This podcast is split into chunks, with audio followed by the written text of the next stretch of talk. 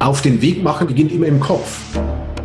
Dass man beginnt, Dinge auf den Prüfstand zu stellen und neu zu denken. Und deswegen finde ich diesen Ansatz von Gradido extrem wertvoll weil sie eine Perspektive ausweisen, einen Benchmark setzen, eine Richtung öffnen, die über das hinausgeht, was wir bisher ausgeschöpft haben. Klar, das ist zum Teil auch äh, visionär, aber alle großen Entwicklungen, da gab es im Grunde immer einzelne Visionäre am Anfang, die auch durch viel Widerstand hindurch mussten die, die durchgehalten haben, da sind dann auch die Innovationen und die Ideen durchgebrochen, die wir heute nutzen. Eine Ermutigung von meiner Seite, lasst uns da dranbleiben, groß zu denken, out of the box zu denken, Schritte zu wagen. Herzlich willkommen zum Gradido Podcast. Heute mit dem Thema Agenda zum Glück stärker aus der Krise. In uns allen steckt eine tiefe Sehnsucht, ein Verlangen danach, die eigene Berufung zu leben. Das Potenzial, das in uns hineingelegt wurde, zu entfalten. Doch es bleibt meistens bei den guten Absichten.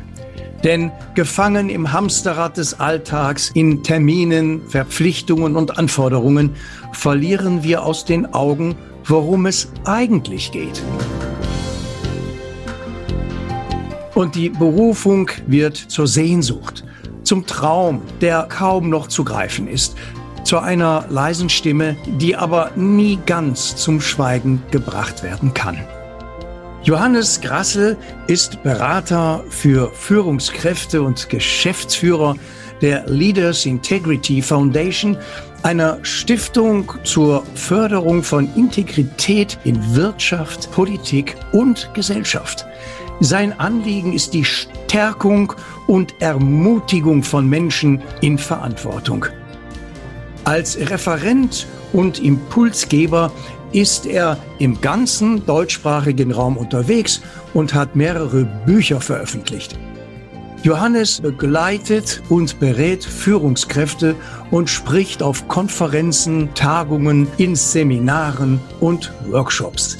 Seine Leidenschaft, Führungskräfte stärken für den ganzheitlichen Erfolg. Und ich freue mich sehr, dass er der Einladung zu unserem Podcast-Gespräch gefolgt ist. Ein herzliches Grüß Gott, Johannes Grassel. Lieber Michael, lieber Bernd, ich freue mich total, dass ich dabei sein darf und sage auch ein herzliches Grüß Gott. Ja, dann schließe ich mich gerne an. Auch von meiner Seite hier aus der Gradido Akademie ein ganz herzliches Grüß Gott an euch zwei. Ja, lieber Johannes, fang mal mit einer generellen Frage an, die uns natürlich alle unter den Nägeln brennt. Wie gelingt das Leben Woher beziehen wir Wert und Sinn? Was denkst du? Das ist natürlich eine sehr, sehr gute Frage, Michael, und eine Frage, die uns, glaube ich, bewusst oder unbewusst alle umtreibt, weil jeder möchte, dass ihm das Leben gelingt. Jetzt glaube ich, muss man bei dieser Frage, wie gelingt das Leben, zunächst mal mit einem Missverständnis aufräumen, nämlich dem Missverständnis, dass Karriereerfolg so viel wäre wie Lebenserfolg. Weil ganz oft, wenn wir Menschen fragen, was heißt für dich Erfolg oder wie würdest du definieren ein gelingendes Leben, dann kommt als nächstes die Antwort im monetären Aspekt. Also Erfolg bedeutet eben Karriere zu machen, eine hohe Position zu erreichen, gutes Geld zu verdienen. Und das sind alles natürlich wichtige Aspekte und gleichzeitig ist es nicht das Ganze. Und ich habe in meinem Umgang eben mit Führungskräften, mache ich immer wieder die Erfahrung, dass die meisten Menschen eigentlich nur teilerfolgreich sind. Das heißt, bestimmte Lebensbereiche gelingen. Das ist jetzt im Fall der Führungskräfte, Unternehmermanager oft der berufliche Bereich. Gleichzeitig werden aber auf dem Altar des beruflichen Erfolges die wichtigsten Beziehungen geopfert. Man verliert vielleicht den Ehepartner, der Draht zu den Kindern geht verloren. Und selbst stirbt man so langsam und schleichend den Heldentod. So. Und das ist dann teilerfolgreich, aber nicht wirklich ganzheitlich erfolgreich. Und das wäre jetzt die Frage, wie gelingt das Leben ganzheitlich? Ich glaube, das Leben neben dem beruflichen Aspekt vor allem mit Beziehungen zu tun hat und dass es auch mit unserer eigenen Persönlichkeit zu tun hat. Also diese drei großen Teilbereiche. Gelingendes Leben würde demzufolge bedeuten, dass mein Leben eben gelingen sollte, sowohl im Job, aber nicht nur da, sondern auch in meinen wichtigsten Beziehungen und was meine eigene Persönlichkeit angeht. Und das wären am Schluss zum Beispiel Fragen wie, fühle ich mich wirklich am richtigen Platz? Bin ich innerlich zufrieden und glücklich? Habe ich eine Gewissheit, richtig unterwegs zu sein mit dem, was ich täglich tue? Und wenn wir diese Fragen aufrichtig mit Ja beantworten können, dann glaube ich, sind wir schon gut unterwegs. Wie kann man jetzt diesen ganzen Erfolg, Johannes, das ist ja eine Mammutaufgabe, das heißt Job und Beziehung. Wir haben Beruf und Privatleben, Geld und Glück für sich erfahrbar machen. Wie geht das? Du hast recht, es ist eine Mammutaufgabe oder es ist zumindest eine permanente Herausforderung. Wenn es so leicht wäre, wären auch alle erfolgreich auf ganz ja. oder weniger. Ja. Das ist aber nach meiner Beobachtung nicht der Fall. Also es ist eine permanente Herausforderung. Ich treffe Leute, die einerseits sehr erfolgreich sind im Job eine eindrückliche Führungsposition innehaben, viel Verantwortung tragen, gleichzeitig aber, und das finde ich interessant, eine relativ geringe Selbstführungskompetenz aufweisen. Man nimmt sich selbst nicht ernst, eben die Bedürfnisse, die Beziehungen, das gerät leicht aus dem Blick. Also wiederum, Karriereerfolg ist nicht Lebenserfolg und führungskompetent im Job bedeutet noch nicht, dass ich auch führungskompetent bin auf mein ganzes Leben bezogen. Also wir brauchen eine Lebenskompetenz. Das ist nochmal mehr als nur Management oder Führungskompetenz. Das ist das eine. Und das zweite ist, um diese große Frage einfach und kurz zu beantworten. Ich glaube, dass jeder Gestaltungs- und Veränderungsprozess aus zwei großen Teilen besteht, nämlich einmal der Analyse und zum zweiten dem Lösungsweg. Es beginnt also mit einer Analyse und Analyse heißt nichts anderes als im Grunde der Wahrheit ins Auge schauen. Da scheitern aber schon ganz viele Menschen, weil wir die Wahrheit tendenziell eher verdrängen, als dass wir uns ihr stellen. Also ja, die kann wehtun, die Wahrheit. Kann wehtun. Mit Wahrheit meine ich, wie sieht's eigentlich aus? Wir haben ja über ganzen hm. vorhin gesprochen. Hm. Wie sieht's aus in meinen Beziehungen? Wie sieht's aus in meiner Persönlichkeit, mit meinem inneren Zustand, sich diesen Themen, diesen Fragen mal zu stellen, ehrlich zu stellen, ungeschminkt, der Wahrheit ins Auge zu schauen, damit beginnt es eigentlich. Ja, und nur Geld verdienen, das reicht natürlich nicht aus, Johannes. Ich würde sagen, Michael, wenn Geld alles ist und wenn Geld glücklich macht, dann reicht's. Aber ich glaube nicht, dass Geld alles ist und ich glaube auch nicht, dass es unterm Strich wirklich glücklich macht. Also teile ich deine Einschätzung, das reicht nicht. Also nur Geld verdienen reicht nicht. Weil Und Geld alleine macht ja auch bekanntlich nicht glücklich. Nein, eben, es beruhigt natürlich, das wissen wir alle, aber es macht nicht wirklich glücklich. Sonst, sonst wäre ja gerade meine Klientel mit die glücklichsten Menschen der Welt und ich beobachte ganz oft was anderes. Ja. Ähm, also Führungskräfte, Manager, Aufsichtsräte, Geschäftsführer. Ne? Genau. Wenn Geld nicht alles ist und wenn Geld nicht wirklich glücklich macht, dann müssen wir uns die Frage stellen, was zählt wirklich? Worum geht's sonst noch im Leben? Was bleibt unterm Strich? Und ich würde sagen, dass neben der Performance, die natürlich wichtig ist, dass es vor allem um unsere Beziehungen geht. Das bedeutet in der Konsequenz, da sollten wir auch einen Fokus drauf legen, um das nicht aus den Augen zu verlieren. Gradido bietet allen Menschen auf dieser Welt, Bernd, das dreifache Wohl zum Lebenserfolg, zum Lebensglück. Darauf sollten wir an dieser Stelle zu sprechen kommen. Ja, sehr gerne. Also das dreifache Wohl ist das Wohl des Einzelnen, das sind du und ich. Da hört es bei vielen meistens schon auf, wenn es überhaupt so weit hinkommt. Das wären die Win-Win-Situationen, die ja oft so hoch gehoben werden, zu Recht. Das zweite Wohl ist dann das Wohl der Gemeinschaft. Zur Gemeinschaft kann eine Familie gehören, das kann eine Stadt, ein Land oder auch die ganze Menschheit sein. Und ganz wichtig, das dritte Wohl, das Wohl des großen Ganzen, das ist eben die uns umgebende Natur mit allen Mitwesen, die ja alle dazu beitragen, dass wir leben können. Aufgrund dieses dreifachen Wohls haben wir ja beim Geldmodell Gradido eben auch die dreifache Geldschöpfung entwickelt. Ein aktives Grundeinkommen, da komme ich gleich dazu, weil das spricht nämlich genau die drei Punkte Job, Beziehung, Persönlichkeit an, von denen Johannes eben erzählt hat. Dann für die Gemeinschaft dann sowas wie ein Staats- oder Gemeinschaftseinkommen, Staatshaushalt. Und die dritte Geldschöpfung auch ganz wichtig für den Ausgleichs- und Umweltfonds, damit wir die Schäden in den letzten Jahrzehnten, Jahrhunderten hier unserer lieben Mutter Erde angetan haben, beseitigen, helfen können. Heilen kann die Erde natürlich nur selbst, aber wir Menschen können einen Teil beitragen. Wenn ich jetzt zu den drei Punkten komme, also Job, Beziehung, Persönlichkeit, da hilft das aktive Grundeinkommen aufgrund bedingungsloser Teilhabe. Damit heben wir uns auch ab von dem sogenannten bedingungslosen Grundeinkommen, denn wie Johannes schon gesagt hat, Geld ist nicht alles. Das heißt, wenn jeder ein bedingungsloses Grundeinkommen bekommen würde und ein Teil der Menschen, nämlich die, die sich nicht selbst wirklich motivieren können, aktiv zu werden, dann auf dem Sofa sitzen und Chips essen, dann werden die psychisch krank, wenn sie es nicht schon vorher waren. Und dann ist nicht wirklich allen damit gedient. Die bedingungslose Teilhabe wiederum geht in eine Richtung, jeder Mensch möchte dabei sein. Jeder Mensch hat ein Bedürfnis auf Zugehörigkeit innerhalb der Gemeinschaft. Und die bedingungslose Teilhabe sagt, jeder Mensch hat das Recht, sich mit seinen Gaben, mit dem, was er oder sie mitbringt auf diese Welt, mit seinem Potenzial einzubringen in die Gemeinschaft, kann damit ein sogenanntes aktives Grundeinkommen verdienen. Und da sind wir wieder bei einer Win-Win-Situation. Für den Einzelnen ist es gut, dass nämlich Potenzialentfaltung bedeutet auch, wir werden gesünder, wir werden glücklicher, wir werden freier und so weiter. Für die Gemeinschaft ist es wichtig, dass möglichst viele Menschen ihr Potenzial auch voll entfalten, gerade bei den Problemen, die wir zurzeit ja zuhauf auf dieser Welt haben.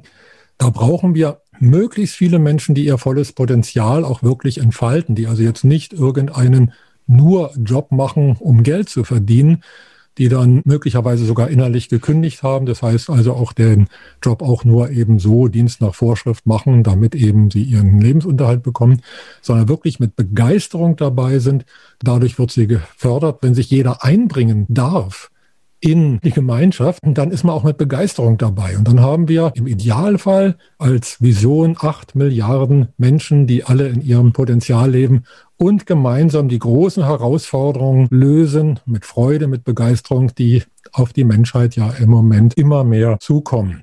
Und damit haben wir auch die drei Punkte. Nicht? Also es geht um den Job, also das, was ich beruflich mache, ist damit zumindest mal gelöst. Grundeinkommen ist ja nur ein Sockel. Das heißt also natürlich kann man weiter in der freien Wirtschaft tätig sein. Das ist einfach ein Sockel, auch ein freiwilliger Sockel.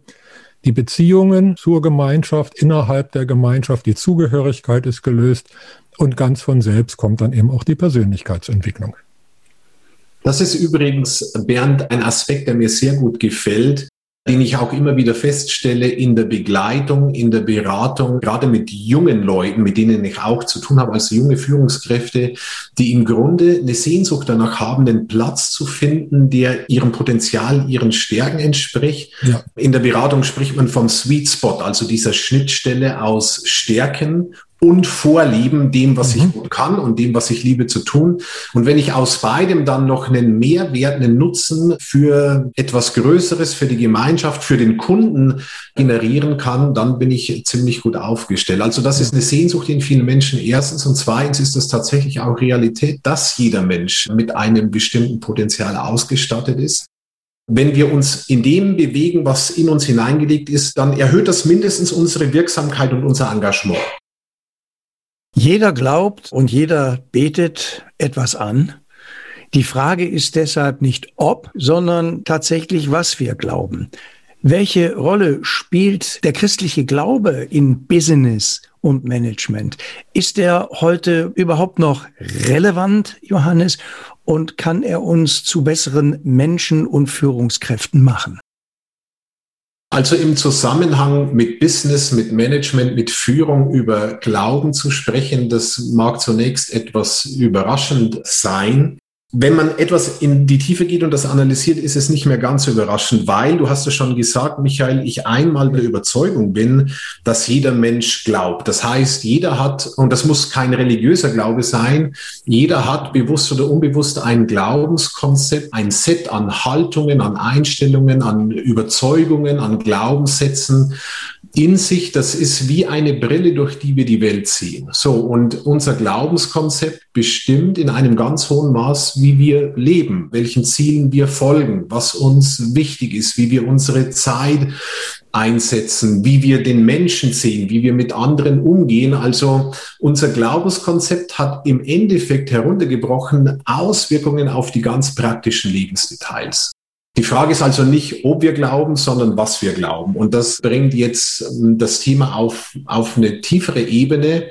Ich glaube, wir sind deshalb in einem Wettbewerb an Glaubenskonzepten. Ich persönlich bin Christ und wenn ich gefragt werde, was ich glaube, dann sage ich immer, ja, den christlichen Glauben, was sonst? Und das sage ich aus einem ganz bestimmten Grund, weil ich also versuche, wirklich tief zu denken und die Dinge zu ergründen und ich ein Mensch auf der Suche nach Wahrheit bin.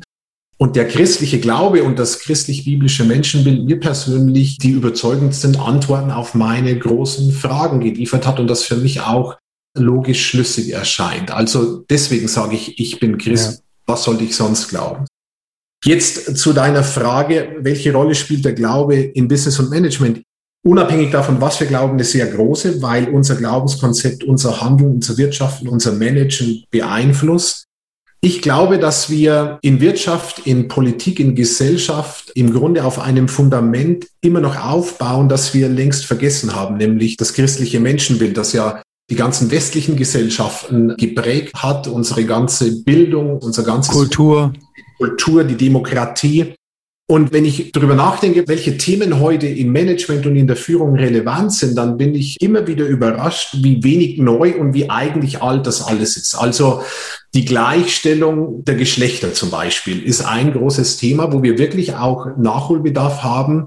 Wenn ich mir die Frage stelle, welches Menschenbild, welche Weltanschauung liefert das beste Fundament für eine Gleichstellung von Mann und Frau, dann ist es aus meiner Sicht das christlich-biblische wenn wir über Themen wie Vertrauenskultur sprechen oder der Aspekt der Dankbarkeit, der gerade im Management jetzt hochgehoben wird, oder der Punkt der Vergebung, was ich total interessant finde. Wir kommen also immer mehr zu dem Schluss, dass wir, das gehört zur Lebens- und Führungskompetenz, die Eigenschaft brauchen, anderen zu vergeben und auch selbst mal für Fehler um Vergebung bitten zu können.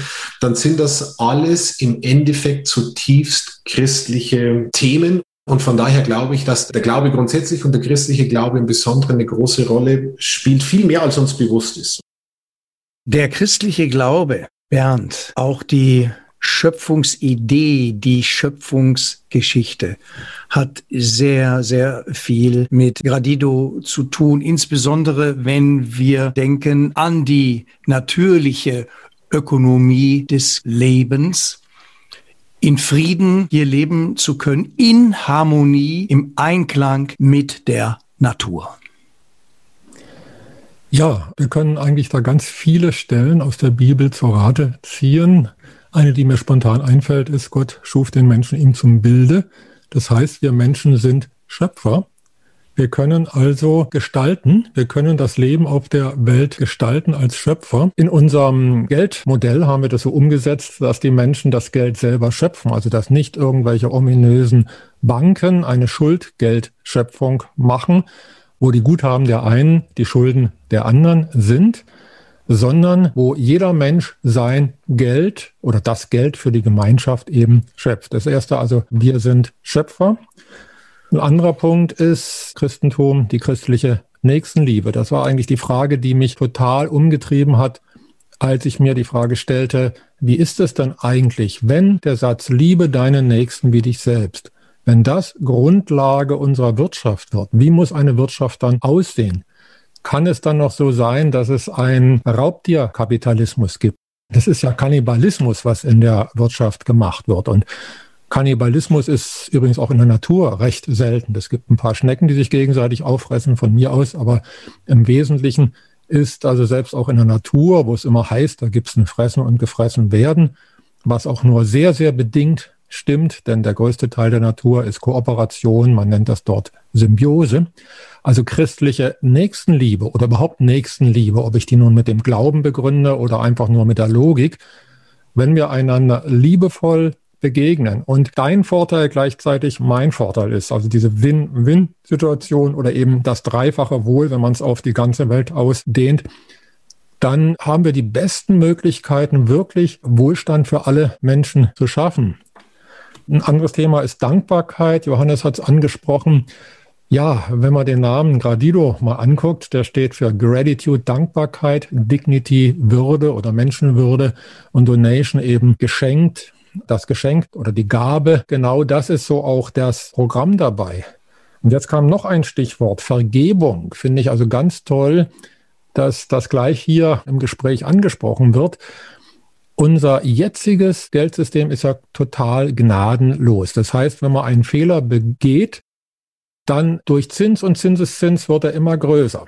Umgekehrt, wenn man mal Glück gehabt hat, vielleicht auch sogar durch eine Gaunerei zu Geld gekommen ist, wird der Gewinn immer größer.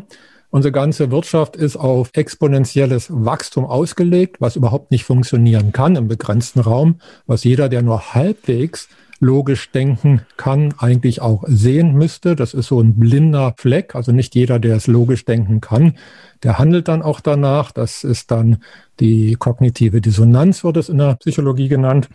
Aber Vergebung, ein gnädiges Geldsystem zum Beispiel, das haben wir bei Gradido, dass nämlich das Geld geschaffen wird durch jeden Menschen und auch jeden Monat nachströmt und dass es auch wieder vergeht. Das heißt, wenn ich bei Gradido, in einer Gradido-Wirtschaft einen Fehler mache, und wir alle Menschen, wir machen alle Fehler, dann ist das System gnädig. Das heißt, so wie die Natur, da sagt man, da wächst Gras drüber. Wenn ich also Natur irgendwas Dummes gemacht habe, im günstigsten Fall wächst eben dann Gras drüber und dann ist es auch irgendwann dann vergessen. Und so ist auch die Vergebung selbst im Geldsystem Gradido mit ein wesentlicher Bestandteil. Und so können wir gerade weitermachen mit anderen christlichen Grundsätzen, die Nächstenliebe, Vergebung, Dankbarkeit, Schöpfung. All das ist ganz wesentlich, wenn wir miteinander gut umgehen wollen. Wirtschaftlich umgehen heißt ja auch menschlich umgehen. Die Wirtschaft soll für den Menschen sein und nicht der Mensch für die Wirtschaft. Ja, da bin ich ganz bei euch. Also ich bin sehr, sehr froh, dass ich mit diesen christlichen Grundsätzen, mit diesem Wertesystem da rangehen konnte, um eben Gradido zu entwickeln. Während du gesprochen hast, Bernd, musste ich bei deinen Beispielen an meine Zeit in Afrika denken. Meine Frau und ich, wir haben mal ein paar Monate in Afrika verbracht, dort gelebt und gearbeitet. Und ich fand das total interessant, wenn man das ansieht, wenn Löwen auf die Jagd gehen in der afrikanischen Savanne, dann jagen die, um Nahrung für sich und ihr Rudel zu erbeuten. Wenn die dann satt sind, liegen die einfach faul in der Sonne rum und wenn dann Antilopen oder Gazellen an denen vorbeiziehen, juckt die das überhaupt nicht, weil ihr Bedürfnis gestillt ist. Wenn die dann wieder hungrig werden und Nahrungsnachschub brauchen, dann gehen die wieder auf die Jagd. Ich erkenne hier einen elementaren Unterschied zum menschlichen Herzen, das leider oft nicht satt wird und wir eben ausbeuterisch mit den Ressourcen, die uns zur Verfügung stehen, umgehen und auch ausbeuterisch mit anderen Menschen im Endeffekt. Und das scheint für mich ein ganz großer Schlüssel zu sein. Und ich stelle mir immer wieder die Frage, wie gelingt eigentlich das größte Change-Projekt der Menschheitsgeschichte, nämlich die Veränderung des menschlichen Herzens? Oder die Weiterentwicklung. Also wie gehe ich um mit Verletzungen, mit Bitterkeit, mit falschen Prägungen und unguten Gedankenmustern und mit schlechten Charaktereigenschaften. All das, was wir so neben all dem Guten, das uns ausmacht, auch in uns herumtragen. Und das auch ein Treiber ist für viele negative Entwicklungen in der Welt oder auch für die Frage, warum wir ungerecht oft handeln, äh, andere eben unterdrücken Und das bringt jetzt, meine ich, zwei Seiten der gleichen Medaille ins Spiel, die wir beide ja adressieren. Einmal die systemische, das ist ja auch der Gradido-Ansatz, sich Gedanken zu machen über das System, wie kann man das verbessern. Und auf der anderen die persönliche, das wäre jetzt die Herzensebene. Und beides gehört zusammen und bedingt sich auch gegenseitig. Ja, mir fällt dazu übrigens ein eine Geschichte, eine Indianergeschichte. Und zwar, der Vater erzählt dem Sohn, in jedem Menschenherzen wohnen zwei Wölfe, ein heller und ein dunkler, ein weißer und ein schwarzer von mir aus. Der helle ist für das Gute, für das Schöne, für die Hilfe und so weiter. Und der schwarze symbolisiert das Böse, die Gier, die Angst. Der Sohn fragt dann, Papa, wer gewinnt denn da? Und dann sagt dann der Vater, der, dem du fütterst. Und wenn man das jetzt mal im Großen denkt, das ist ja eine ganz große Weisheit. Also wenn ich das Gute in mir füttere, dann wird das überhand nehmen und das Böse wird halt ausgehungert von mir aus. Und dieses Füttern, das wird zurzeit durch die Medien gemacht. Das heißt also, Gedanken, ein Weltbild zu füttern, das macht man normalerweise durch Wiederholung, nicht ohne Grund. Wenn wir beim Glauben bleiben, betet man vielleicht das Vaterunser wiederholt. Das heißt, diese ständige Wiederholung prägt unser Weltbild. Und was in unserem derzeitigen Weltbild durch die Medien gemacht wird, da wird Angst gepredigt, da wird Gier gepredigt, da wird exponentielles Wachstum gepredigt. Es wird also wie ein Mantra wiederholt, die Wirtschaft muss immer wachsen. Ja, wo soll sie denn hinwachsen, wenn wir begrenzt sind? Wachstum gibt's in der Natur, aber es ist immer verbunden mit einer natürlichen Vergänglichkeit. Und dadurch wird ein Kreislauf, wir kennen das Sprichwort der Kreislauf des Lebens, der kommt dadurch zustande, dass eben ständig etwas kommt, geschaffen wird und auch wieder vergeht. So dieser Kreislauf, dieser Kreislauf des Lebens. Und wenn wir jetzt nochmal zu dem Füttern des weißen oder schwarzen Wolfes zurückkommen, ein wichtiger Punkt ist, dass Medien, die im Moment ja auch vom alten System gesteuert sind, und dieses alte System beruht eben auf diesem exponentiellen Wachstum. Und die können auch im alten System kaum anders, wenn man sich überlegt, dass selbst die größte Firma der Welt, ob das nun Amazon ist oder Apple oder so, die haben ihre Shareholder und die werden daran gemessen, wie stark die Aktien steigen. Die werden also nur bedingt daran gemessen, wie viel Umsatz die haben. Also Apple kann zum Beispiel nicht sagen, wir haben jetzt genügend iPhones verkauft, es geht allen Menschen und allen unseren Kunden gut. Nein, die müssen steigern.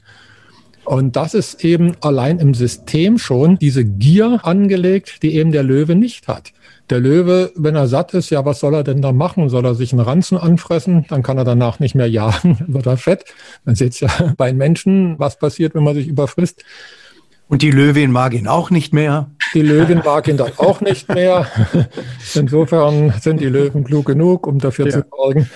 Und umgekehrt wiederum auch die Antilopen, für die ist es tatsächlich ein natürlicher Ausleseprozess, denn die Löwen sind von Hause aus so weit bequem, dass sie natürlich gucken, die etwas langsamen Tiere zu jagen. Das brauchen wir Menschen glücklicherweise nicht, weil wir eben die Nächstenliebe haben. Wir können auch bei den Menschen die Schwächeren stützen. Und das ist sogar dann eine Stärke in der Gesellschaft. Ein großer Unterschied zwischen Mensch und Tier ist, dass wir nicht nur einen Verstand haben, sondern dass wir auch Liebe empfinden können, Nächstenliebe empfinden können wenn wir uns dazu entscheiden. Und dann auch im anderen Menschen sehen, der andere, der mir vielleicht jetzt in einigen Punkten unterlegen ist, dass ich mich jetzt nicht ausblustere und denke, ja, ich bin der Stärkere, sondern dass ich sehe, aha, hier ein Mensch, in einem Punkt ist er vielleicht mir unterlegen, wie kann ich dem anderen helfen? Und umgekehrt werde ich da um ein Vielfaches beschenkt, also sei es auch bloß durch die Zuneigung vom anderen, Menschen, die ja ganz wichtig ist. Wir alle lechzen danach, nach Zuneigung, nach Anerkennung, nach Liebe. Und das ist viel mehr wert, als wenn ich jetzt im Disput zum Beispiel einen anderen Menschen nun besiegt habe in irgendeiner Form, weil da bekomme ich keine Liebe zurück, da kommt höchstens Rache zurück. Das finde ich sehr gut, Bernd, diese Gedanken. Ich greife mal einen Punkt heraus und bringe das Thema nochmal zurück auf die Frage, die Michael vorhin gestellt hat, welche Rolle spielt der christliche Glaube in Business und Management. Ich bin gerade dabei, ein neues Buch zu schreiben, wo es grundsätzlich um das Thema ganze Erfolg geht. Und ein Kapitel oder ein Teil im Buch steht unter der Überschrift Glaube als Wettbewerbsvorteil. Damit lehne ich mich bewusst ein bisschen aus dem Fenster, also Glauben in Verbindung mit Wettbewerbsvorteil zu bringen. Und da gäbe es jetzt viel zu sagen dazu. Aber einen Punkt, warum ich glaube, dass explizit der christliche Glaube für uns als Führungskräfte wichtig ist und uns einen Vorteil verschafft, ist genau das, was du sagtest, der Aspekt der Nächstenliebe. Dr. Siegfried Buchholz, eine von mir sehr geschätzte Persönlichkeit, er sagte einmal, wenn ich Menschen nicht lieben kann, dann kann ich sie letztendlich auch nicht führen. Und über den Satz muss man mal nachdenken. Und eben, wenn ich jetzt wieder die Brücke zur modernen Management-Literatur und Lehre schlage, dann wird dort nicht unbedingt das Wort Liebe verwendet, aber es geht darum, Leute zu fördern, ihnen Freiraum zu schaffen, sie aufzubauen, dass sie möglichst größer werden können, sogar als man selbst. Also all das kann ich nur, wenn ich eine aufrichtige Nächstenliebe habe und das ist eben nur ein Aspekt von vielen, glaube ich, dass der christliche Glaube erstens relevant ist und dass er uns auch Vorteile verschafft. Ja, ein ganz wichtiger Punkt, Johannes. Wenn ich die Menschen nicht lieben kann, dann fällt es mir schwer, die Menschen zu führen. Gegebenenfalls bin ich gar nicht befähigt, sie zu führen. Und da spielt die Menschenwürde, denke ich, auch eine ganz, ganz große Rolle. Dieses Recht der Menschenwürde ist uns ja verbrieft. Eines der wichtigsten Grundrechte überhaupt in unserer Verfassung. Gleichwohl wissen wir, dass dieses Grundrecht weltweit mit Füßen getreten wird und nicht beachtet wird. Und daher meine Frage an dich, woher kommt eigentlich die Würde des Menschen und was macht sie aus? Das ist eine sehr, sehr gute Frage, Michael. Ich glaube, die Würde des Menschen kommt letztendlich aus der Tatsache, dass wir von einem Schöpfergott gut und wertvoll und bewusst geschaffen sind. Das unterscheidet uns von allen anderen Geschöpfen, die auch gut und wertvoll geschaffen sind, aber der Mensch hat eine besondere Stellung in der gesamten Schöpfungsordnung. Was du ansprichst, Michael, das ist eine Diskrepanz, der wir ja immer wieder begegnen. Dieser Diskrepanz zwischen dem, was wir eigentlich als gut und richtig erachten und dem, was wir tatsächlich leben. Ich habe viel mit Wirtschaft zu tun. Wenn man die Leitbilder großer Unternehmen anschaut und die Werte sich mal anschaut, die diese Firmen für sich propagieren, dann sind das erstens allesamt total gute Werte, also Verantwortungsbewusstsein, Integrität, Ehrlichkeit, Kundenorientierung. Es geht nicht nur um mich, es geht auch um den anderen. Ich bringe einen Beitrag für das größere Ganze und so weiter. Das sind erstens gute Werte. Das sind zweitens, wenn ich das analysiere, im Grunde alles christliche Grundwerte, ist noch interessant. Aber drittens, und jetzt kommt's, schaffen wir es kaum oder viel zu wenig, diese Werte tatsächlich mit Leben zu füllen. Und das ist unser großes Problem. Ich glaube, wir haben kein Werteproblem. Wir haben das Problem, dass wir die Werte, die wir als gut und richtig erkennen, nicht in die Praxis übertragen bekommen. Und das wiederum hat etwas mit dem Zustand des menschlichen Herzens zu tun. Das hat mit Gier, mit Egoismus, mit Dingen zu tun, von denen wir eigentlich wissen, dass sie uns mindestens langfristig schädlich sind. Und trotzdem leben wir ganz oft so. Also das ist eine spannende Frage, diese Diskrepanz zwischen soll und sein und wie schaffen wir den Brückenschlag. Die Würde spielt bei Gradido eine extrem große Rolle. Bernd, wichtiger Bestandteil des Gradido-Modells, die Würde des Menschen. Ja, Würde gehört ja insofern dazu, dass nur wenn ich ein würdiges Leben führe und das eben auch meinen Mitmenschen zubillige, können wir so etwas wie Wohlstand schaffen. Also zum Wohlstand gehört ja nicht nur der finanzielle Wohlstand, sondern gehört auch das Wohlergehen, das Wohlfühlen, da gehört Gesundheit und so weiter dazu. Und das geht nur, wenn wir einander als würdige Mitmenschen begegnen. Auch und gerade dann, wenn der oder die andere in einigen Punkten vielleicht eine andere Meinung hat. Das ist ja jetzt im Moment gerade sehr, sehr aktuell, dass man leider Menschen, die anders denkt, gleich mit äh, Etiketten beheftet. Dann sind es keine Menschen mehr, sondern dann kriegen die halt irgendwie einen Titel übergestülpt, der nicht gerade besonders würdevoll klingt. Oder einen Maulkorb. Oder ein Maulkorb, genau. Und die Menschen, die den Maulkorb nicht akzeptieren, die haben dann Probleme, die eigentlich nicht unbedingt mit der Gesundheit zu tun haben müssen. Ich würde gerne in dem Zusammenhang auf den Begriff Wettbewerbsvorteil kommen, den Johannes angesprochen hat. Denn es gibt mindestens mal zwei mögliche Formen von Wettbewerb. Also ich kann in einem Wettbewerb mir ein Ziel stecken, ich möchte besser, schneller, größer sein als jemand anders. Und der andere ist der Wettbewerb mit meiner Vergangenheit. Ich kann zum Beispiel sagen, ich möchte besser werden als gestern. Oder ich möchte wachsen, also in dem Sinne bitte in natürlichen Grenzen oder eben geistig. Geistig darf ich unbegrenzt wachsen, da gibt es keine Grenzen.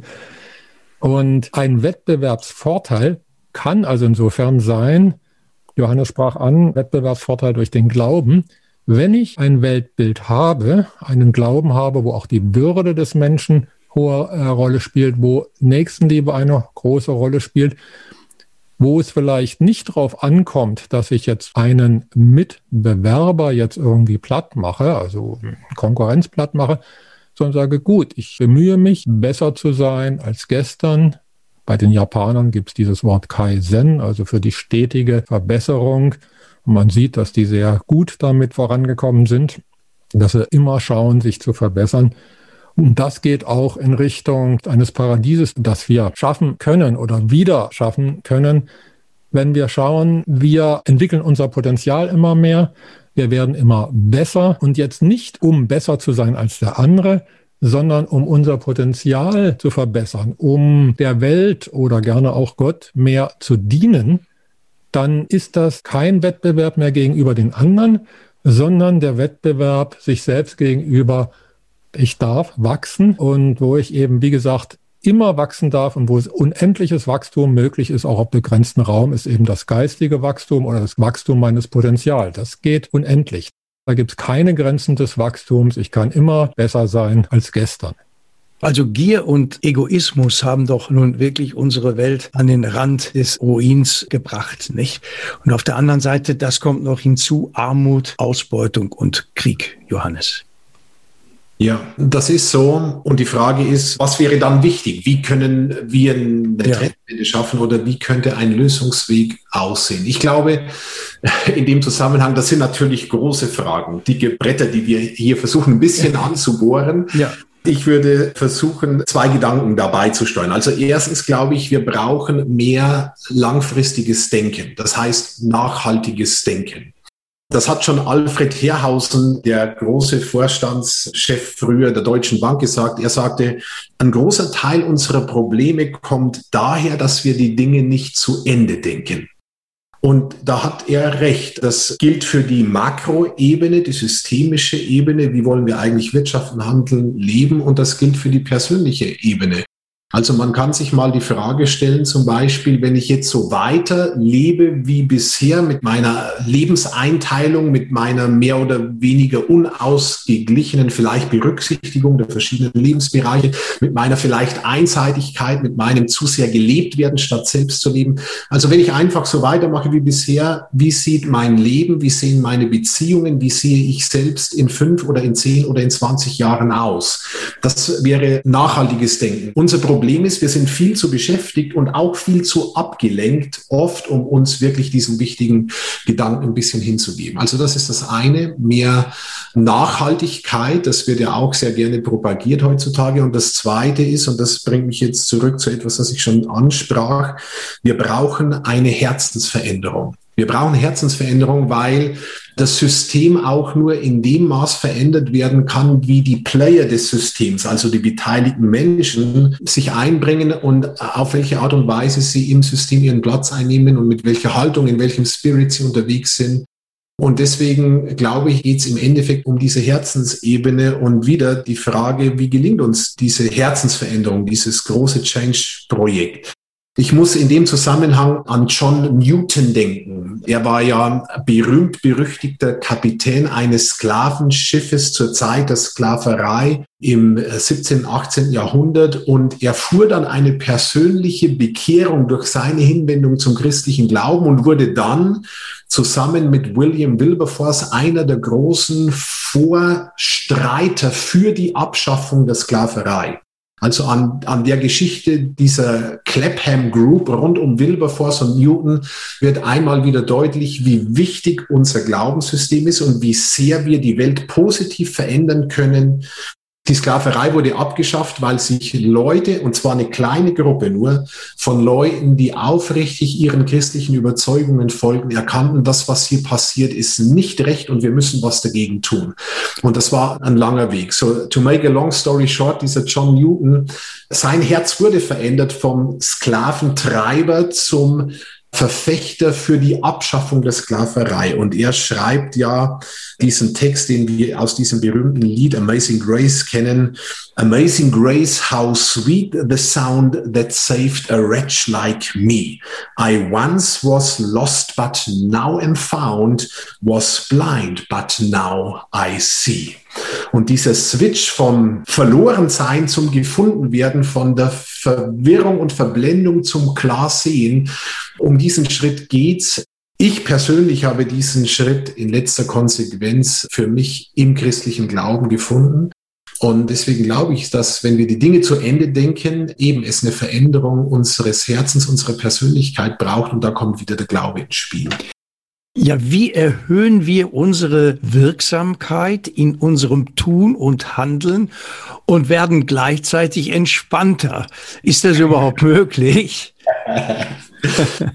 Ich glaube, das ist möglich. Also das klingt zunächst ein bisschen wie Utopia. Ja. Ich glaube, das ist möglich. Und das hat jetzt sehr viel mit ganz praktischem Life-Management etwas zu tun. Also, mhm. um es kurz zu machen, ganz viele Menschen, denen mangelt es nicht an Beschäftigung, sondern die sind überladen mit Jobs und Tätigkeiten. Also gerade Leute, die gut sind, die kompetent sind, die Führungsqualitäten haben, denen mangelt es nicht an Arbeit, weil Jobs gibt's genug. An denen mangelt es nicht. Und ich ermutige Leute immer wieder, klärt doch mal euer Portfolio. Also nehmt ein weißes Blatt Papier, äh, notiert euch mal all die Jobs, die Aufgaben, die Verantwortlichkeiten, in denen ihr steht. Und dann überlegt euch, ob das wirklich heute für euch dran ist. Könnt ihr die Wirkung erzielen, die ihr wirklich wollt? Was war eigentlich die Intention, warum ihr diese oder jene Aufgabe einmal übernommen habt? Seid ihr vielleicht immer noch drin oder nur noch drin, weil ihr Leute nicht enttäuschen wollt und nicht Nein sagen möchtet und nicht gut Grenzen setzen könnt. So all diese Dinge. Ich habe ja vorhin gesagt, Veränderung oder Gestaltungsprozesse haben immer mit Analyse und Lösungsweg zu tun. Wenn man auf diese Weise sein persönliches Portfolio mal analysiert dann kann es durchaus sein, dass man zu einzelnen Tätigkeiten oder Aufgaben kommt, wo ich feststelle, eigentlich müsste ich das beenden, abschneiden. Und wenn ich das dann tue, schaffe ich mir mehr Freiraum für die Aufgaben, die heute wirklich für mich dran sind. Und das wäre jetzt nur ein praktisch gangbarer Weg, mal die eigene Wirksamkeit ein bisschen zu erhöhen und gleichzeitig entspannter zu sein, weil ich meine Energie oder die Ressourcen und die begrenzten Ressourcen, die mir zur Verfügung stehen, dann zielgerichteter in die Aufgaben und Projekte investieren kann, die wirklich für mich dran sind. Unser Wirtschaftssystem mit dem Ziel des stetigen Wachstums hat ja letztendlich zur Folge, dass die meisten zumindest gelebt werden. Viel interessanter ist ja das Leben an sich. Was macht denn eigentlich den Unterschied zwischen gelebt werden und Leben aus? Ich mache das immer anhand einer einfachen Matrix deutlich, so zwei Achsen, XY-Achse. Die eine Achse steht für das Potenzial, das jeder Mensch hat. Also das Potenzial, das hat eben mit unseren Stärken zu tun, auch mit unseren Träumen, Zukunftsvorstellungen, mit den Talenten, mit dem, was uns ausmacht. Und die zweite Achse wäre die Positionsachse. Das ist unser tatsächliches Leben, also das, was wir täglich tun. Und je mehr wir Potenzial und Position, also das, was in uns hineingelegt ist und das, was wir tatsächlich leben. Je mehr wir das zusammenbringen, in eine Übereinstimmung bringen, desto mehr kommen wir ins Lebenfeld hinein. Also in diese Art von Leben, für die wir eigentlich auf der Welt sind und geschaffen sind. Wenn wir uns vor allem auf der Tunebene bewegen, also mein Terminkalender ist über Monate ausgebucht, ich bin immer mit 150, 180 unterwegs, ich nehme mir nie Urlaub, weil ich es mir nicht leisten kann. Ich überfahre eigentlich alles, was vielleicht neben dem Job oder neben der Performance auch noch wichtig wäre in meinem Leben wenn ich so lebe, dann komme ich über kurz oder lang ins Gelebt-werden-Feld. Und dann bin ich zwar eine gute Cash-Cow, die, solange ich leistungsfähig bin, noch Ertrag abwirft, aber an dem eigentlichen Leben gehe ich vorbei. Und das wäre schade. Das Wirtschafts-, Finanz- und Geldsystem von Gradido hat das eben zum Ziel, zu leben und nicht gelebt zu werden, Bernd. Ja, was Johannes eben auch sagte hier, wenn ich meinen riesen Kalender da habe, also das heißt getrieben werde, dann werde ich auch gelebt. Das wird auf jeden Fall vom jetzigen Geldsystem ganz stark dieses gelebt werden eben durch entsprechende Anreize gefördert oder teilweise sogar erzwungen. Also jetzt ein wirklich armer Mensch, ein Tagelöhner oder so, ja, der muss ja was tun, um überhaupt zu überleben. Und Leben ist ja was anderes. Leben ist Selbstverwirklichung. Und das heißt, in dem Moment, wo wir, und das tun wir ja bei, mit Gradido, erstmal die Existenzangst wegnehmen. Wenn jeder Mensch weiß, ja, ich bin auf jeden Fall versorgt, ich kann das machen, was ich wirklich gerne tue, bekomme dafür mein aktives Grundeinkommen, habe damit meine Zugehörigkeit, dann komme ich also erstmal auch in, eher in den Zustand der Entspannung, was wir eben vorhin angesprochen haben. Im entspannten Zustand, Stichwort Flow, kann sein, dass ich wesentlich effektiver bin.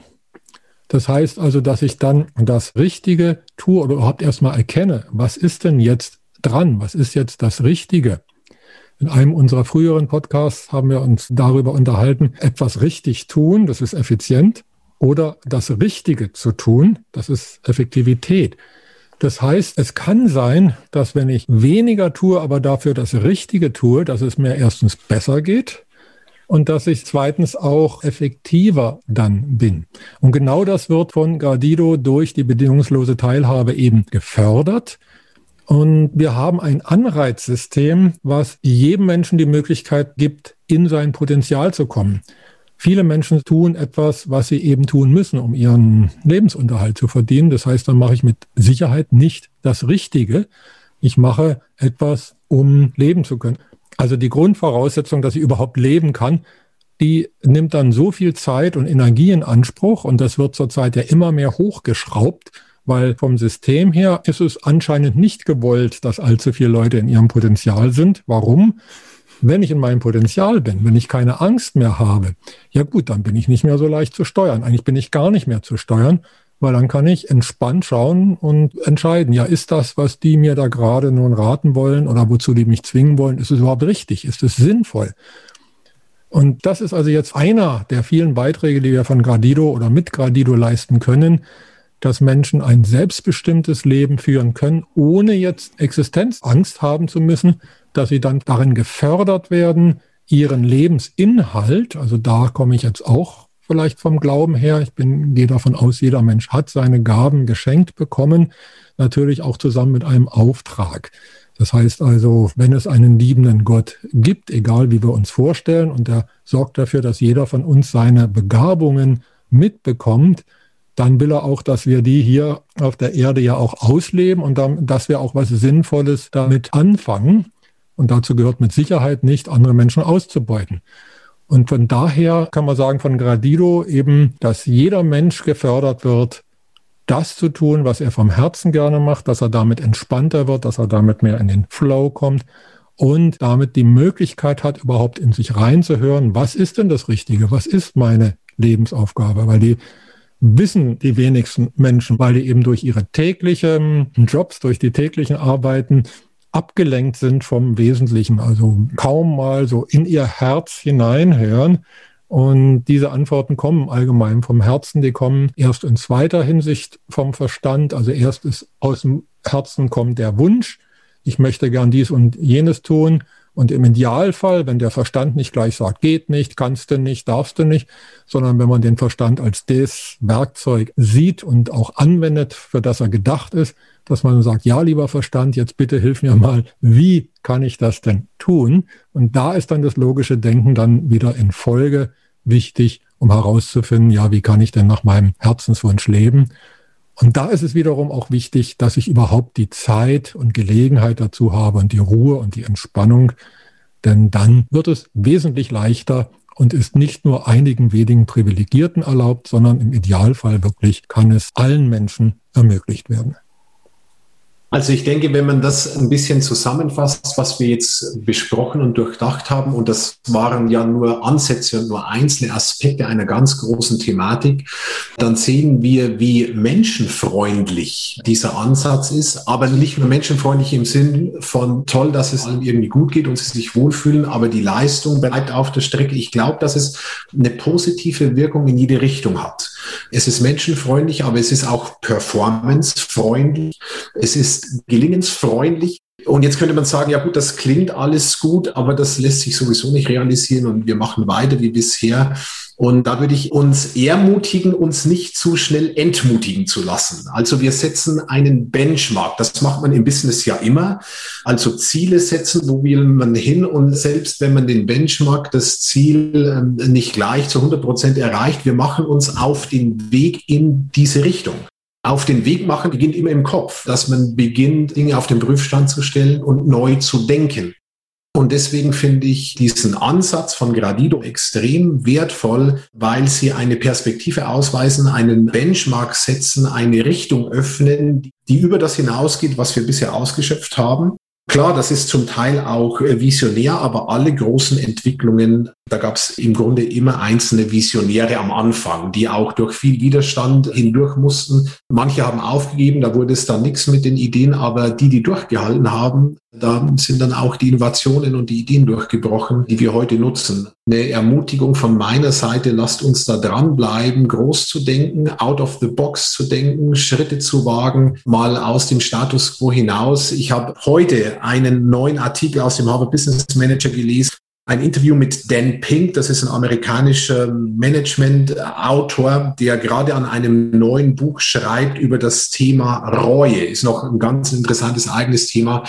Und er hat 15.000 Menschen befragt rund um die Welt, was sie bereuen, wenn sie so auf ihr Leben schauen. Und ein Punkt, und damit schließe ich, ein Punkt war, dass Menschen ganz oft bereuen, nicht mutig gewesen zu sein in ihrem Leben. Also wenn sie die Wahl haben, eine Entscheidung treffen müssen zwischen einer riskanten Variante und einer sicheren, dann wird oft die sichere genommen und im Nachhinein wird dann bereut, nicht mutiger gewesen zu sein. Büchsen zu öffnen, neu zu denken, ist auch ein bisschen riskant, aber wir wollen mutig sein und dranbleiben und auf die Art und Weise einen Weg ebnen, der dann für viele andere gangbar wird und im Grunde in ein besseres Leben hineinführt als das, was wir bisher gekannt haben. Wunderbar, lieber Johannes, das ist genau das Ziel der Akademie für Wirtschaftsbionik von Gradido in dem wir Mitstreiter suchen und letztendlich vor Augen haben die Great Corporation, Bernd. Ja, in der jetzigen Zeit, wo wir jetzt gesehen haben, dass im Moment ganz viel Spaltung passiert, dass also Menschen aufeinander gehetzt werden und sich nicht verstehen, dass sowas wie ein Great Reset propagiert wird, der gelinde gesagt sehr, sehr fragwürdig ist mit Transhumanismus. Also man will aus, aus uns Menschen Maschinen oder Halbmaschinen machen und so weiter.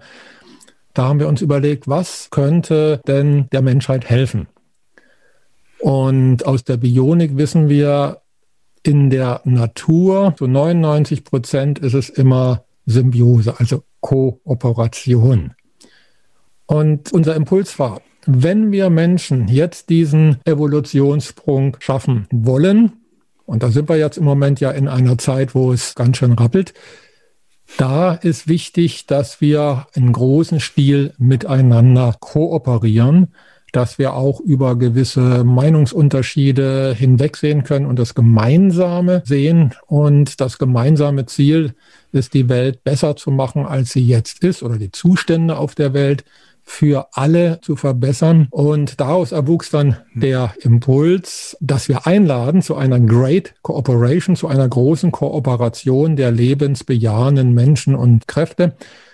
Wo es nicht darum geht, sind wir in allen Punkten einer Meinung. Darüber kann man trefflich sich unterhalten, sich austauschen und die beste Lösung finden.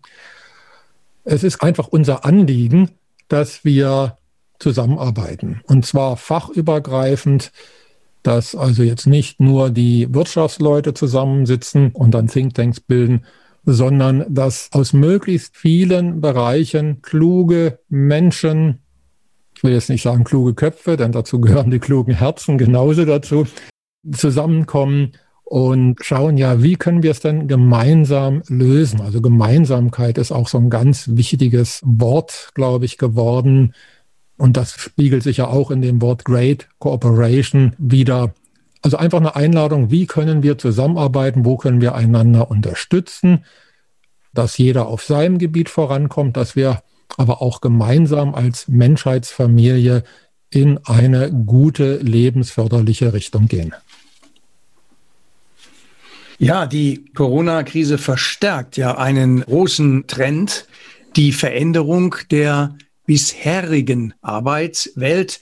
Alte Gewohnheiten kommen auf den Prüfstand, alles wird digitaler, flexibler und dezentraler. Das verändert ja nicht nur unser Handeln, sondern auch unser Leben. Wenn vieles sich verändert, woran orientieren wir uns dann, Johannes?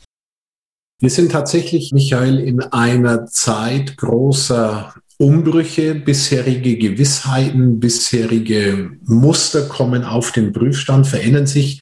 Wer hätte vor einigen Monaten gedacht, dass plötzlich rund um die Welt so viele Menschen nicht mehr in Büros sitzen, sondern von zu Hause aus arbeiten?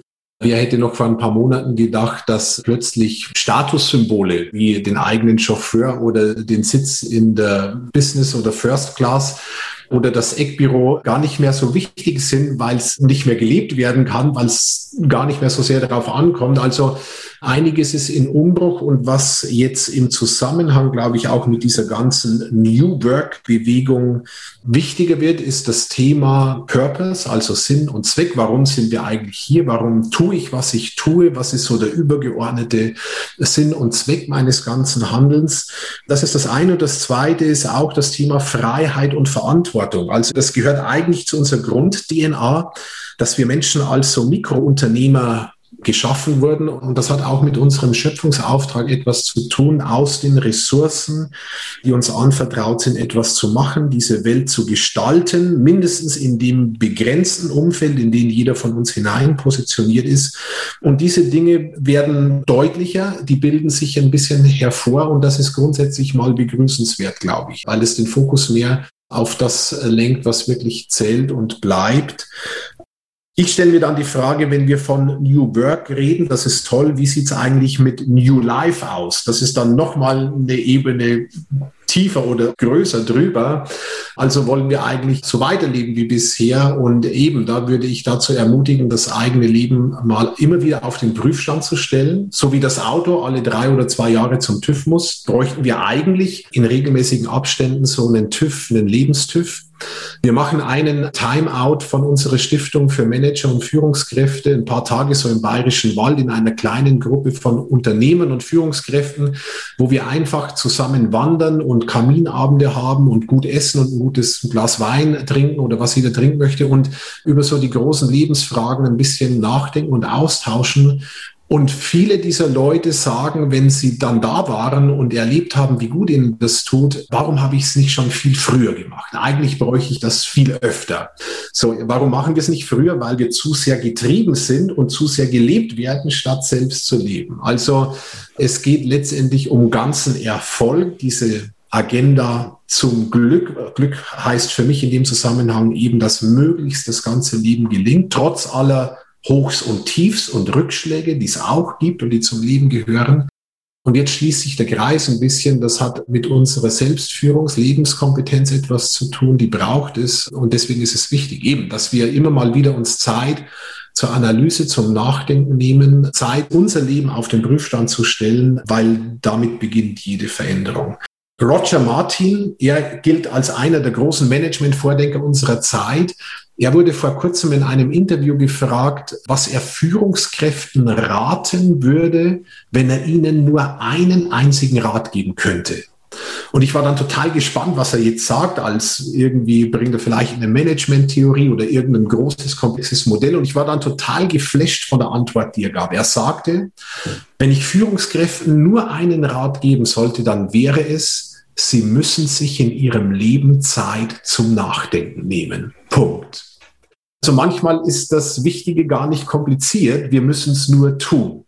New Work und Life beginnt eigentlich damit, dass wir uns Zeit zum Nachdenken nehmen. Das wäre ein ganz wichtiger Schritt und damit steht und fällt eigentlich viel.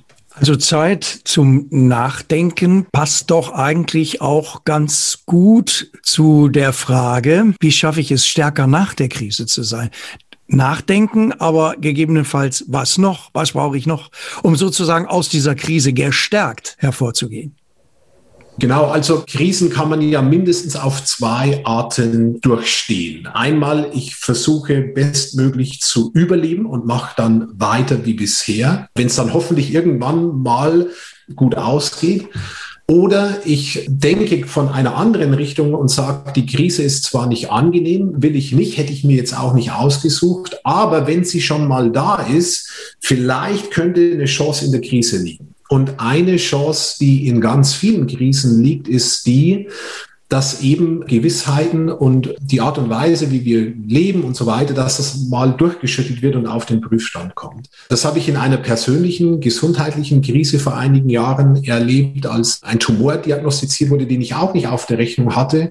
Und dann landete ich, ich war damals knapp 40-jährig, ich hatte mit Kranksein, mit Krankenhaus nie etwas zu tun. Und dann landete ich in einer Abteilung, in einer großen Uniklinik Neurochirurgie, wurde da operiert und war plötzlich plötzlich erstens persönlich betroffen und zwar in einem Umfeld von eben Krankheit, das ich bis dahin nur theoretisch kannte. So. Und das war eine Krise, die habe ich mir nicht ausgesucht, die war auch nicht schön, aber sie war trotzdem ganz wichtig für mein Leben, weil ich runtergebremst wurde aus der Hektik des Alltags, um, Stichwort Zeit zum Denken, über Dinge nachdenken zu können, was ich sonst nie getan hätte zurück zur Krise oder zur Corona-Krise. Wie kommen wir stärker aus der Krise? Wir können überhaupt nur stärker herauskommen, wenn wir die Krise auch als Chance verstehen. Dann haben wir die Möglichkeit, wirklich auch Erkenntnisse zu gewinnen, die uns dann helfen, wenn es wieder weitergeht. Die Menschen sind ja gerade in der Krise wesentlich offener, Johannes, sensibler für auch neue Wege, für neue Impulse, für neue Ideen. Das merkt ja insbesondere, lieber Bernd, nicht wahr, die Akademie für Wirtschaftsbionik. Mhm. Ja. Ja, also was wir feststellen können, das ist ein positiver Aspekt dieser Krise, dass wesentlich mehr Menschen sich für Lösungen interessieren. Das heißt also, wir bekommen wesentlich mehr Zulauf. Es gibt auch Menschen, die uns dann entsprechend unterstützen, auch finanziell unterstützen, dass wir unsere Arbeit ja in dieser Form überhaupt machen können. Insofern freuen wir uns über diesen Aspekt, auch wenn wir uns über die Krise an sich nicht freuen, können wir sagen, gut, möglicherweise hilft diese Krise dazu, dass immer mehr Menschen umdenken, dass man eben auch Fragen aufs Trapez bringt, wie eben zum Beispiel das Geld- und Wirtschaftssystem, dass ja im Hintergrund, das ist jetzt im Moment vielleicht gar nicht so offensichtlich, aber im Hintergrund bricht das gerade wahrscheinlich total zusammen und innerhalb dieser Krise, vielleicht wird eben auch dann von anderen Leuten die Krise genutzt, um eben diesen Totalzusammenbruch in irgendeiner Form im Hintergrund ablaufen zu lassen. Ich weiß es nicht, ich kann es nicht beurteilen, aber was wir sehen ist, dass ein Interesse da ist, die Frage, wie können wir nach der Krise gestärkt wachsen und wirklich unsere Kreativität dazu nutzen, um eben in eine bessere Zukunft zu gelangen. Und da kommen immer mehr Menschen auf diese Idee. Da wird ja auch von gesprochen vom großen Aufwachen, dass also immer mehr Menschen wirklich wach werden. Das ist Aufwachen ist immer etwas Individuelles. Also ich kann nicht erwarten, dass das Aufwachen von jemand anders irgendwie so aussieht wie das Aufwachen von mir. Sondern es ist ein individueller Prozess. Man bekommt Erkenntnisse, man fragt und aus diesen Fragen resultieren dann hoffentlich auch mit der Zeit Antworten. Und so kommen immer mehr Menschen zusammen, die eine bessere Welt gemeinsam dann eben gestalten wollen. Und dazu regen wir ja auch unter anderem an, nicht nur durch das Geldsystem der natürlichen Ökonomie des Lebens, sondern eben auch durch unseren Impuls The Great Cooperation, lasst uns zusammenarbeiten, um eben diese schönere, neuere, bessere Welt eben gemeinsam zu gestalten. Johannes, letzte Frage. Brauchen wir eine neue globale Achtsamkeit? Das Thema Achtsamkeit ist ein Trendthema unserer Zeit und hat viel damit zu tun, auf sich selbst und die eigenen Bedürfnisse Rücksicht zu nehmen. Das ist wichtig, glaube ich, weil das wird oft überfahren in der Hektik des Tagesgeschäftes und dadurch entsteht dann auch ein großer Kollateralschaden Wobei ich sagen würde, noch mehr als Achtsamkeitswelle global gesehen, die auch okay ist, brauchen wir einen neuen Aufbruch. Und dieser Aufbruch muss auf der persönlichen Ebene beginnen, wie alles. Und dieser Aufbruch kann nur ausgelöst werden, indem wir zum Denken kommen und es wagen, Dinge auf den Prüfstand zu stellen. Und insofern glaube ich, dass unser Ansatz, die Themen, die wir besprochen haben, das Anliegen, mit dem wir jeder so auf seine Weise an seinem Platz unterwegs sind, dass das Menschen helfen kann, aufzubrechen in ihrer individuellen Situation. Und wenn das gelingt, wenn das gelingt, dann ist schon viel gewonnen. Für mich war das heute schon unser Gespräch ein toller Aufbruch, genau in diese Welt, die wir brauchen, inspirierend und lebendig. Johannes Grassel ist ein Ermutiger durch und durch, der, wie wir heute wieder erfahren durften, im christlichen Glauben tief verankert, Menschen Halt und Zuversicht gibt und neue Lebensperspektiven eröffnet. Das passt hervorragend zu Gradido und wir freuen uns sehr auf einen weiteren intensiven Austausch mit dir. Herzlichen Dank, Johannes Grassel. Es war mir eine ganz große Freude, lieber Bernd, lieber Michael, dass ich dabei sein durfte. Danke für die inspirierende Zeit. Ja, auch von meiner Seite ganz, ganz herzlichen Dank, lieber Johannes und lieber Michael. Karriereerfolg ist kein Lebenserfolg. Wir wählen heute das Leben, was wir morgen führen. Ein Ausstieg aus dem Hamsterrad, das haben wir heute erfahren, ist aber immer möglich, Johannes. Wir wünschen allen Hörerinnen und Hörern immer mehr Freude und Frieden mit sich selbst und anderen. Mögen sich alle Träume erfüllen. Herzlich Michael und Bernd.